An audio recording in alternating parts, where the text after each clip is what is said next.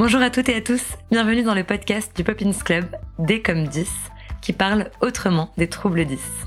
Pour cette deuxième saison, nous donnerons la parole deux fois par mois à des spécialistes et des personnes concernées par les troubles spécifiques des apprentissages, afin de mieux comprendre ces troubles et d'accompagner plus sereinement nos enfants au quotidien.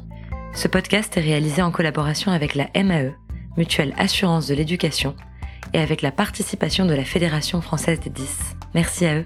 Bonne écoute Aujourd'hui, nous recevons une maman du Poppins Club, la communauté de parents de Poppins. Elle s'appelle Laetitia Maté-Henry et elle est maman de deux enfants multi-10, Mila, 10 ans, et Idriss, 12 ans. Avec Laetitia, nous avons parlé du moment du diagnostic, de la prise en charge, mais aussi de ce que ça représente d'être maman solo de deux enfants multi-10 au quotidien. Je vous souhaite une bonne écoute. Bonjour Laetitia. Bonjour. Je suis vraiment, vraiment ravie de vous avoir pour cet épisode de notre podcast Des comme 10. Donc, euh, le podcast. Euh, ah, bah oui, c'est vraiment un plaisir. C'est un podcast euh, qui a été lancé déjà il y a un an. On a, on a fait une première saison où on donnait la parole à une orthophoniste.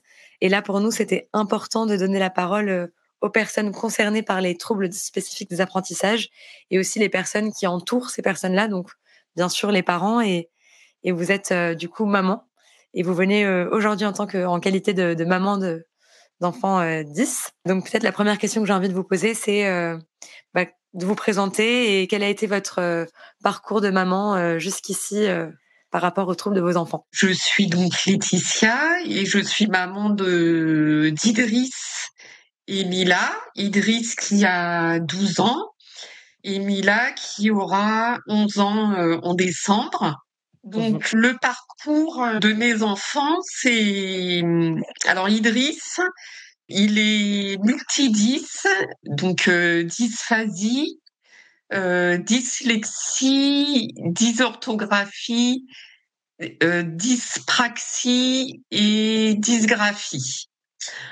Pour Idriss, c'est euh, comment j'ai su euh, comment le, ces troubles, enfin comment j'ai pu déceler ces troubles, je dirais que pour Idriss, j'ai toujours pensé qu'il y avait quelque chose qui n'allait pas, puisqu'il a parlé très tardivement. Et une fois le, donc je, je dirais vers euh, vers trois quatre ans, il ne disait que des mots. Ça a duré très très très longtemps. Donc je, je m'inquiétais beaucoup. Je suis allée voir une orthophoniste. J'en ai parlé à un médecin. Je suis allée voir une orthophoniste pour un bilan. Donc au début, elle n'avait, elle n'avait pas de place. Donc euh, je la voyais euh, sur des, des trous en fonction de, de ses disponibilités. Elle me disait quand est-ce que je pouvais venir. À l'époque, j'avais un, un emploi du temps qui me le permettait. Et donc, euh, il a été suivi comme ça par, par cet orthophoniste euh, jusqu'en CE1, C, euh, dans CE2, je dirais, oui, CE2. Elle l'a diagnostiqué en CE2 dyslexique et dysorthographique, avec un retard de langage, mais c'est tout. Donc euh, moi je voyais qu'Idriss il peinait toujours énormément pour euh, pour parler, pour élaborer la structure de ses phrases. Euh, c'était très très compliqué. Au niveau de l'école, j'avais pas spécialement de, de retour. Et donc un jour, bah, c'était c'était il y a deux ans. J'ai demandé à la nouvelle orthophoniste qui le suivait quelle était la personne qui faisait le diagnostic de la dysphasie. Avec la nouvelle orthophoniste d'Idriss, je lui ai demandé qui faisait le, diagnostic de de la dysphasie. Donc elle m'a répondu que c'était euh, bien entendu les orthophonistes. Et donc je lui ai demandé euh, pourquoi euh, bah, Idriss n'avait jamais été bilanté sur la, la dysphasie, parce que c'était quand même le problème principal. Elle m'a dit, euh, enfin, elle a tout de suite été, euh, Elle m'a dit, oulala, la dysphasie, hein, mais faut, faut éliminer plein de choses. Enfin, faut, euh, enfin, comme si c'était quelque chose finalement de, de plus important, de plus grave, alors que moi j'avais lu qu'en fait très souvent la dysphasie est associée à la dyslexie et mmh beaucoup de dyslexiques sont dysphasiques. Bon, moi je, je lui ai demandé euh, si elle pouvait faire le, le bilan et elle m'a dit bon d'accord, il faut que vous alliez chez votre médecin traitant et que vous lui demandiez une prescription. Donc c'est ce que j'ai fait. Pareil, mon médecin traitant, euh, il, a, il avait beaucoup de doutes malgré euh, qu'ils ne connaissent pas mon fils plus que ça, puisque quand je le vois, c'est euh, c'est 15 minutes chrono et euh, il y a tout le monde un, tellement tout un tas de choses euh, à demander et à faire pendant la séance que bon bah voilà. Mmh Donc bref, il m'a fait la prescription, elle a commencé le bilan. Et Idriss, oui, il a été bilanté, enfin, il a été diagnostiqué dysphasique en février 2022. D'accord. Ok. Voilà. Et j'ai eu le sentiment hein, vraiment de bah, d'être passé à côté de plein de choses, d'avoir perdu du temps, du temps pour Idriss parce que plein de choses n'ont pas été faites. Mmh en fait, à partir de ce moment-là, j'ai demandé, euh, je me suis orientée vers un, une unité des troubles des apprentissages et du langage, donc l'UTAL, mmh euh, à l'hôpital euh, de Pontoise, euh, là où j'habite. Donc euh, j'ai la j'ai la chance d'en avoir un. Oui. Et donc c'est là que j'ai commencé bon bah toutes les, les démarches. Mmh Après pour ma fille donc Mila qui a 10 ans et demi. Ouais. Donc elle, elle a été diagnostiquée en décembre 2020. Donc elle avait 8 ans. Elle était rentrée en CE2. Mila aussi, c'est c'est une longue histoire puisque euh, donc c'est pareil, je n'ai jamais eu de retour de des maîtresses en CP, CE1 comme quoi elle avait des difficultés. Et en fait, c'est pendant le confinement, mmh donc elle était en CE1, euh, où je me suis aperçue que bah, elle, euh, elle avait énormément de difficultés à mémoriser. Mmh Mais pour moi, comme j'associais les troubles, enfin, je prenais en comparaison les troubles de mon fils mmh avec Mila, qui elle n'avait jamais eu aucune difficulté à s'exprimer. Du coup, j'ai pas pensé que Mila pouvait être aussi dyslexique et dysorthographique. Mmh Donc en fait, ce qui s'est passé, c'est que en CE2, ben, je l'ai changé d'école. Tous les deux, je les ai changés d'école. Je les ai mis dans le privé. Et en fait, tout de suite dans le dans le privé, en CE2, la maîtresse, elle m'a elle m'a demandé de de venir euh, à un rendez-vous. Donc elle m'a dit que bon ben Mila, elle avait énormément de difficultés. Donc ils avaient tout de suite mis en place un PPRE. Mmh Et donc euh, je lui ai parlé pendant cet entretien des troubles d'Idriss. Et c'est là où elle m'a demandé, elle, elle a tout de suite fait le rapport et elle m'a dit, mais est-ce que Mila, vous l'avez déjà fait euh, diagnostiquer? Et je lui ai dit non. Et donc, elle m'a dit de le faire et c'est comme ça que j'ai vu que, on a su que Mila était dyslexique, dysorthographique. D'accord. c'est quoi le, les émotions, les sentiments quand, quand vous posez des diagnostics pour Idriss et pour Mila? Comment vous vous sentez? Alors pour Idriss, j'étais très soulagée du diagnostic de la première orthophoniste dyslexie, dysorthographie. Après, pour la dysphasie qui est passée euh, à la trappe, j'étais j'étais en colère. Et pour Mila, c'est pareil. Bon, j'ai j'ai le le diagnostic m'a fait comprendre euh, ses difficultés, pourquoi elle n'arrivait pas à mémoriser comme ça. Mmh Mais j'avais aussi un sentiment de colère en fait que que je n'ai jamais eu aucune remontée des institutrices en, en CP et CE1.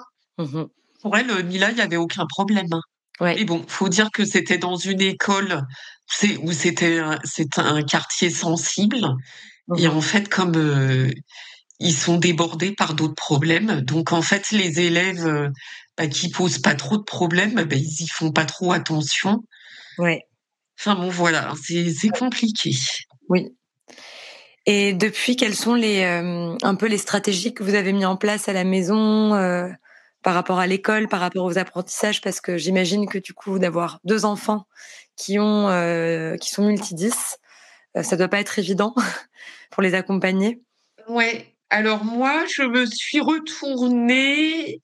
J'ai beaucoup cherché. Enfin, au, au début, hein, en tant que parent, quand mmh. on voit son enfant qui a du mal à écrire, à lire ou même à parler, hein, et qui rentre donc dans les vraiment dans les apprentissages. alors moi, je me suis un peu ruée sur toutes les méthodes d'apprentissage que je pouvais trouver. Alors j'ai, ça a été des bons. Il y a certains supports m'ont beaucoup aidé comme le, le la méthode d'une orthophoniste. C'est un livre d'une méthode avec qui associe des gestes et il y a aussi des cahiers d'exercices. Donc en fait, j'étais un peu comme une répétitrice, mmh souvent, souvent le, le week-end, à, à, travailler, en fait, à les, à les faire euh, s'exercer. Mmh après, j'ai trouvé des jeux aussi euh, sur des, des sites euh, orthophoniques, des jeux assez ludiques. Après, il y a des jeux aussi de, de cartes. Enfin, il y a quand même pas mal de choses, mais c'est pareil, hein, tout a un coût parce qu'il faut tout acheter euh, soi-même. Mmh Ensuite, à mesure, au fur et à mesure qu'ils ont grandi, j'ai dévié un peu sur les jeux et les, et les applications sur tablette. Oui. Parce que c'est vrai que plus on avance en fait dans l'âge et plus c'est compliqué euh, parce que déjà en tant que parent, bah, on est euh, on est fatigué, on est épuisé. Les enfants grandissent, donc ils s'affirment et c'est ce qui est normal. Et puis euh, bah, quand euh, toute la journée ils ont eu à faire face à leurs troubles, ils n'ont pas forcément envie de se replonger dans les devoirs. Donc je trouve que les applications, il y a des applications de de révision de la grammaire, enfin conjugaison, mathématiques, qui sont euh, qui sont qui sont très ludiques pour les enfants. Donc j'ai fait un petit peu ça avec eux. Après, ce que j'ai trouvé aussi, euh, qui était pas mal, c'est pas loin de chez moi, il y a une école euh, un peu alternative, oui. mais c'est une, une, école primaire. Hein, ils font pas le collège, mais toutes les vacances, en fait, ils proposent deux jours euh, de, de stage un petit peu à tous les enfants, euh, 10, euh, un peu différents, même à HPI. Enfin, on, on trouve plusieurs, euh, plusieurs troubles. Et même ceux qui, qui arrivent au collège euh, peuvent encore y accéder. Mmh C'est une école qui s'appelle Zébrel. Mmh et en fait, durant ce stage, eh ben, ils travaillent beaucoup sur le l'estime de soi, la confiance en soi, mmh euh, travailler des stratégies pour la prise de parole, pour travailler ses qualités. Et ça, je trouve ça super. Donc moi, Idriss et Mila, je les inscris euh, très souvent, mais c'est pareil, hein, ça a quand même un coût. Bien sûr. Mais mais ça c'est hyper important parce qu'en en, plus c'est des c'est des enseignantes qui sont euh, spécialisées dans les troubles, donc elles euh, elles s'y connaissent beaucoup et ça c'est c'est hyper important. Mmh et j'allais venir aussi à, pendant le confinement, bah, j'ai découvert votre application Mila que j'avais installée. Oui, c'était oui quand on s'appelait encore Mila, c'est vrai. Voilà. Avant de oui, oui, oui, oui, absolument. Oui, oui, oui, oui.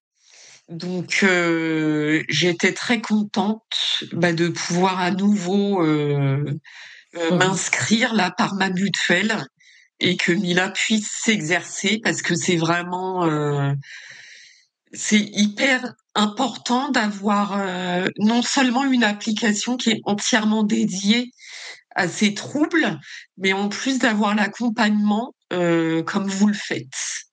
Mmh. Et, et, moi, j'encourage tous les parents à parler et à dire euh, ce qu'il faudrait faire ou demander des solutions. Voilà. Super. Bah, nous, on est ravis de, de, vous avoir et de savoir que Mila joue à Poppins. c'est, c'est, génial. Ah ouais, ouais, ouais, c'est vraiment, euh, c'est un grand plus. Hein. C'est vraiment énorme. Enfin, pour moi, c'est, je le ressens vraiment comme, euh, comme euh, une prise en compte, une reconnaissance de des troubles des enfants et des difficultés des parents. Et je trouve que c'est très très important. Et justement, par rapport, a... oui, pardon. Oui. Vous vouliez dire quelque chose d'autre, Laetitia? Oui, et après, pour les stratégies et les ressources, donc, euh, donc maintenant, euh, donc Mila est entrée en sixième, Idriss est entré en cinquième. Donc euh, là, je suis arrivée à un, moment où bah, les devoirs, euh, j'ai j'ai plus envie, ça me fatigue et ça m'épuise. Mmh donc là, je les ai inscrits tous les deux à l'étude. Alors Mila, elle va deux fois par semaine à l'étude. Alors c'est pareil, c'est une étude proposée par une association de son collège, mais c'est pareil, c'est un coût. Mais c'est parce que l'étude, elle n'est pas que surveillée, mais elle est accompagnée. Mmh Et pour Idriss, dans son collège, qui est un collège public, il a devoir fait donc je l'ai inscrit pareil deux fois par semaine. Alors après, pour Idriss, il faut que je réajuste parce que comme il est extrêmement fatigable, il faut pas non plus que je lui rajoute en plus eh ben des, des apprentissages euh, à non plus finir. Donc voilà, il faut doser, euh, trouver l'équilibre, c'est pas évident. Et comme ressource également, j'ai la psychologue. Mmh donc là, elle suit tous les deux mes enfants. Ouais. C'est pareil, ça a un coût. Là, j'attends la notification MDPH de mon fils pour, pour avoir l'allocation euh, enfant handicapé, donc pour me permettre bah, de la prise en charge hein, de, de, la psychologue. Ça aussi, voilà, euh, l'estime de soi, c'est hyper important.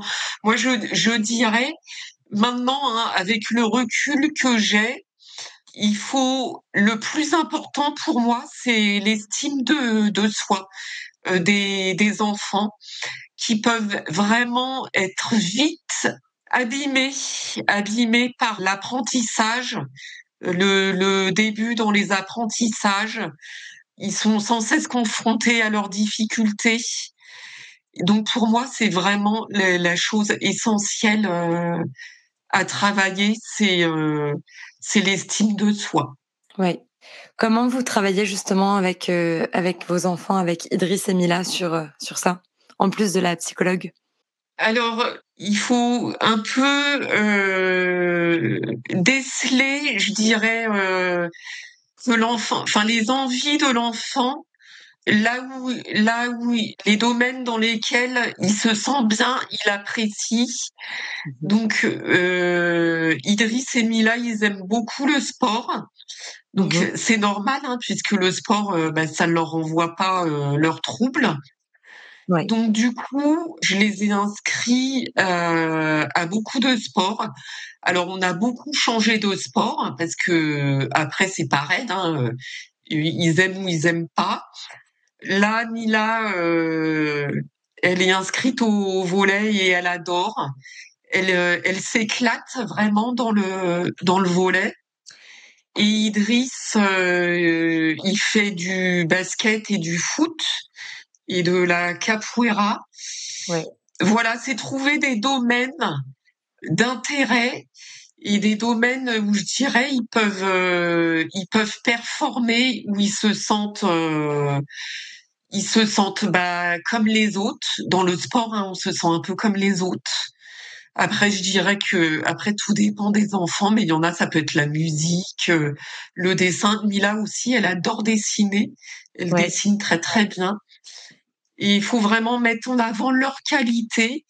Donc au-delà de, de pousser, moi comme je l'ai fait hein, euh, dans les apprentissages, euh, mmh au début, hein, euh, alors c'est indispensable, mais je pense qu'il faut savoir euh, doser.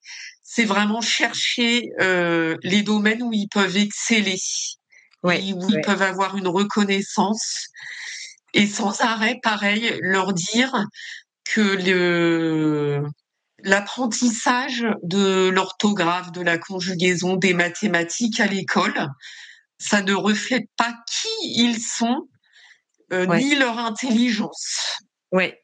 Et moi, c'est toujours ce que je dis à mes enfants, c'est que c'est juste une question de mémorisation. Ouais. Et après, apprendre mmh la conjugaison ou à bien orthographier un mot, ça ne relève pas de l'intelligence, en fait.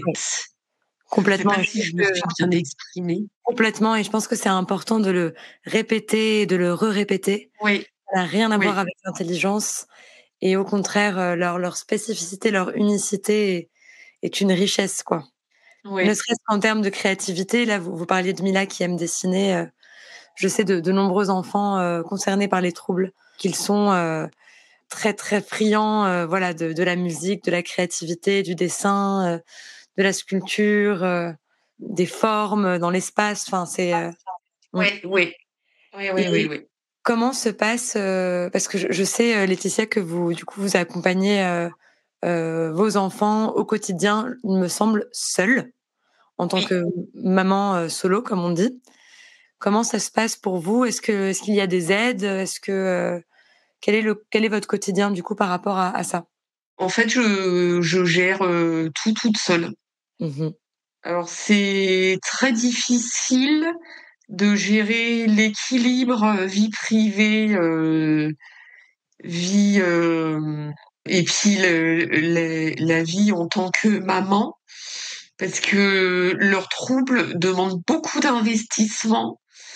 Après l'entrée en collège, eh ben, il ne faut jamais relâcher. Mmh parce qu'il y a énormément de choses à mettre en place. Donc, euh, c'est compliqué. Qu'est-ce qui change notamment euh, avec l'arrivée au collège?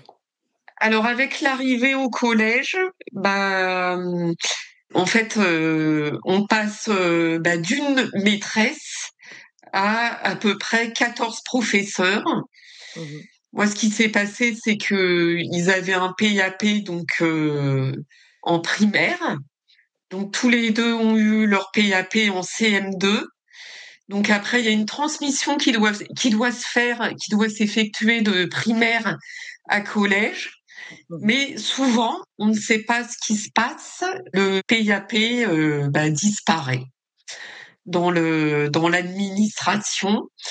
Donc euh, là, moi, je conseillerais aux parents, dès, dès que l'enfant rentre en sixième, de transmettre le PAP.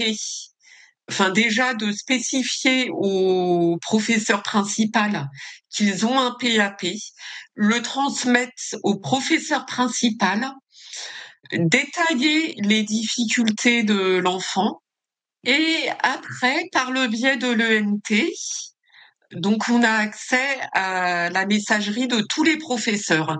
Et pareil, envoyer le PAP à tous les professeurs et envoyer un message à tous les professeurs expliquant les difficultés, les troubles de, de notre enfant.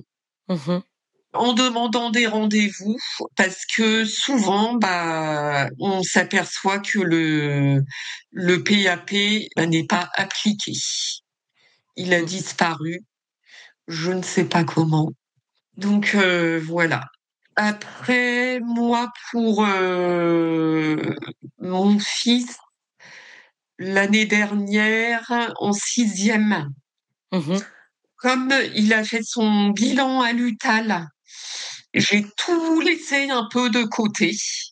En fait, j'avais besoin de ce recul parce que c'est tellement prenant au, quotidien euh, de surveiller les cahiers, de devoir imprimer, de devoir rechercher des leçons sur Internet parce que bah, le cours il est pas exploitable, de chercher des quiz pour lui faire apprendre parce qu'il faut bien chercher une méthode pour qu'il puisse mémoriser.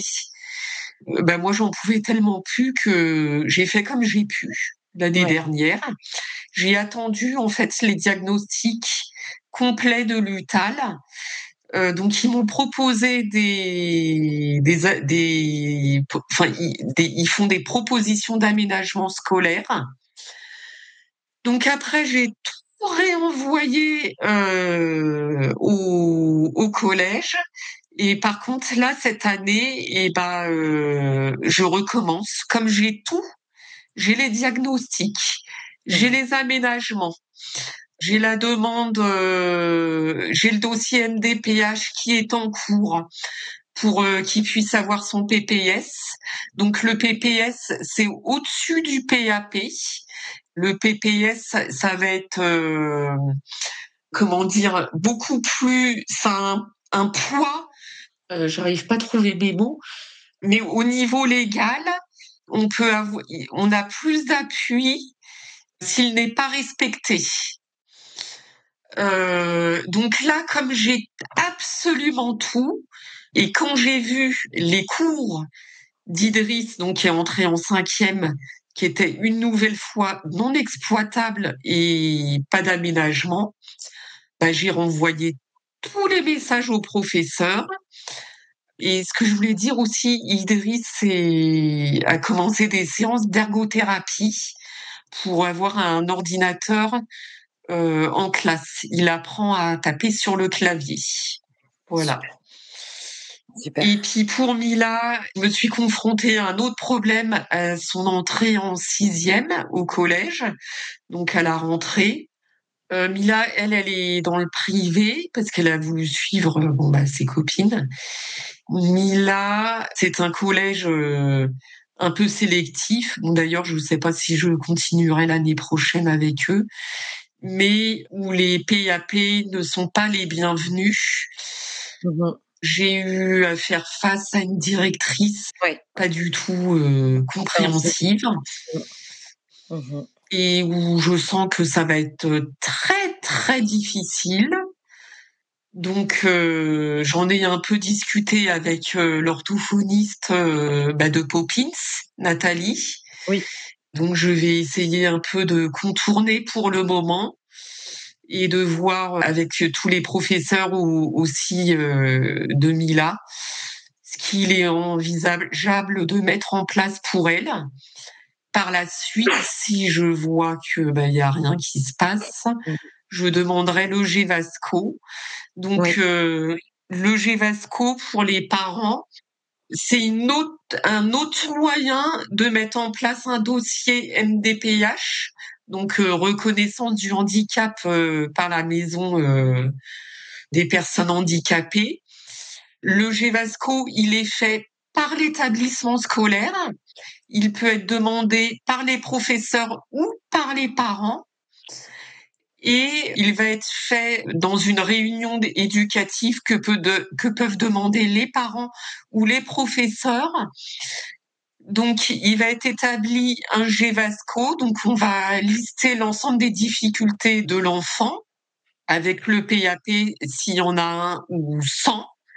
Et ensuite, on va transmettre le GVASCO à la MDPH. Et là, on va demander le PPS. Donc le projet euh, personnel de suivi, je ne sais plus. Mais euh, voilà pour euh, pour dire donc moi je m'en suis j'ai appris ça hein, il n'y a pas longtemps c'est que le PPS avait avait plus de poids dans la reconnaissance et dans la prise en compte des troubles 10. Alors le PPS, c'est le projet personnalisé de scolarisation. Voilà. Voilà. Mhm. Voilà. Oui. Donc je ne sais pas si je me suis bien exprimée, mais il y, a tellement, en fait, c'est c'est on, on, apprend tellement de choses, c'est un monde tellement parallèle. Ouais. Et je pense que les parents doivent se saisir de ça. J'ai vu qu'il y avait des, des livres hein, euh, qui existaient euh, justement pour un peu. Euh, moi, j'en ai jamais acheté, hein, mais je sais qu'il existe des livres justement pour un, un peu euh, s'approprier tous les tous les termes comme ça euh, d'accompagnement euh, dans la scolarité pour euh, les enfants. Mais c'est hyper important de, de pouvoir se les approprier parce que c'est les droits, en fait, c'est nos droits et c'est les droits de nos enfants. Et il faut les faire, faut les, faut les faire respecter. Et c'est pour ça que je pense que pour Mila, bah, je vais demander le, le GVASCO à son établissement. Très bien. Merci beaucoup pour, pour toutes ces précisions. C'est vrai qu'il y a beaucoup, beaucoup de choses et, oui, oui. c'est toujours aller chercher la clarté dans tout ça euh, et les informations utiles pour, pour chacun, pour chacune. Je voulais vous demander, Laetitia, pour terminer euh, cet épisode, quels seraient les conseils que vous avez envie de partager aux parents qui se sentent un peu euh, seuls et désespérés face à la situation de leur enfant? Alors, les conseils, bah, c'est un peu, c'est un peu ce que ce que ce que ce que j'ai dit pendant le pod, le podcast. C'est vraiment trouver euh, en votre enfant les qualités, euh, enfin les domaines dans dans lesquels euh, il se sent il se sent bien mmh. ou les domaines dans lesquels il est doué et travailler ça avec lui, euh, lui faire voir qu'il y a bah, qu'il y a pas que l'école, il n'y a pas que les apprentissages à l'école et que comment dire faire un parallèle entre les difficultés des apprentissages et la personnalité de l'enfant, bah, c'est un schéma hyper réducteur. Il faut vraiment prendre de la distance et faire prendre de la distance à l'enfant pour qu'il se rende compte bah, que oui, à l'école, il est confronté à ces difficultés, mais c'est parce que à l'école, il est uniquement confronté à ces troubles, puisque c'est c'est la lecture, c'est l'écriture, euh, c'est la mémorisation, mais que voilà, la vie c'est pas que ça, et ça, mmh c'est juste un stade. Après, euh, une fois qu'il aura progressé, commencé à maîtriser, il va pouvoir s'approprier d'autres moyens euh, de bah, d'apprendre. Il aura déjà trouvé des stratégies. Donc, je dirais qu'il faut hyper positiver, lui faire voir qu'il n'y a pas que ça dans la vie. Et après, je dirais aussi aux parents bah, de lire aussi beaucoup euh, sur la dyslexie et j'encourage vraiment euh, tous les parents à regarder la, la capacité de de raisonnement de, de leurs enfants. Enfin, je ne sais pas si je me suis bien exprimée, mais si, si, si, c'est voilà. très clair. Merci beaucoup, Laetitia. Bah merci, euh, merci d'avoir témoigné aujourd'hui. Merci beaucoup. C'était un peu comme rencontrer Idriss et Emila aussi, vos enfants. Et on leur souhaite euh, bah, de révéler leur plein potentiel et, et puis qu'ils puissent s'épanouir dans tout ce qu'ils font euh, et ce qu'ils entreprendront. Voilà. Oui. bah, merci Samar. Merci. À bientôt. Merci Samar. Au revoir. Au revoir. Un grand merci à notre invité d'être venu échanger avec nous aujourd'hui et merci à vous d'avoir écouté cet épisode de notre podcast Des comme 10. S'il vous a plu, n'hésitez pas à le partager autour de vous. Le générique est une réalisation de Théophile de Marc. Je suis Samar Chahaban et je vous dis à très bientôt.